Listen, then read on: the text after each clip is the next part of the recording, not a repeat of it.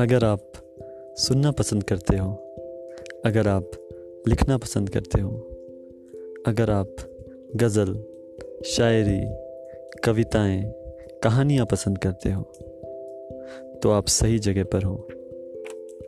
आज से मैं आपके लिए अपने लिखे या आपके द्वारा लिखे कविताएँ, गज़लें, शायरियाँ, कहानियाँ सुनाऊँगा। मुझे उम्मीद है आप ज़रूर पसंद करोगे। धन्यवाद।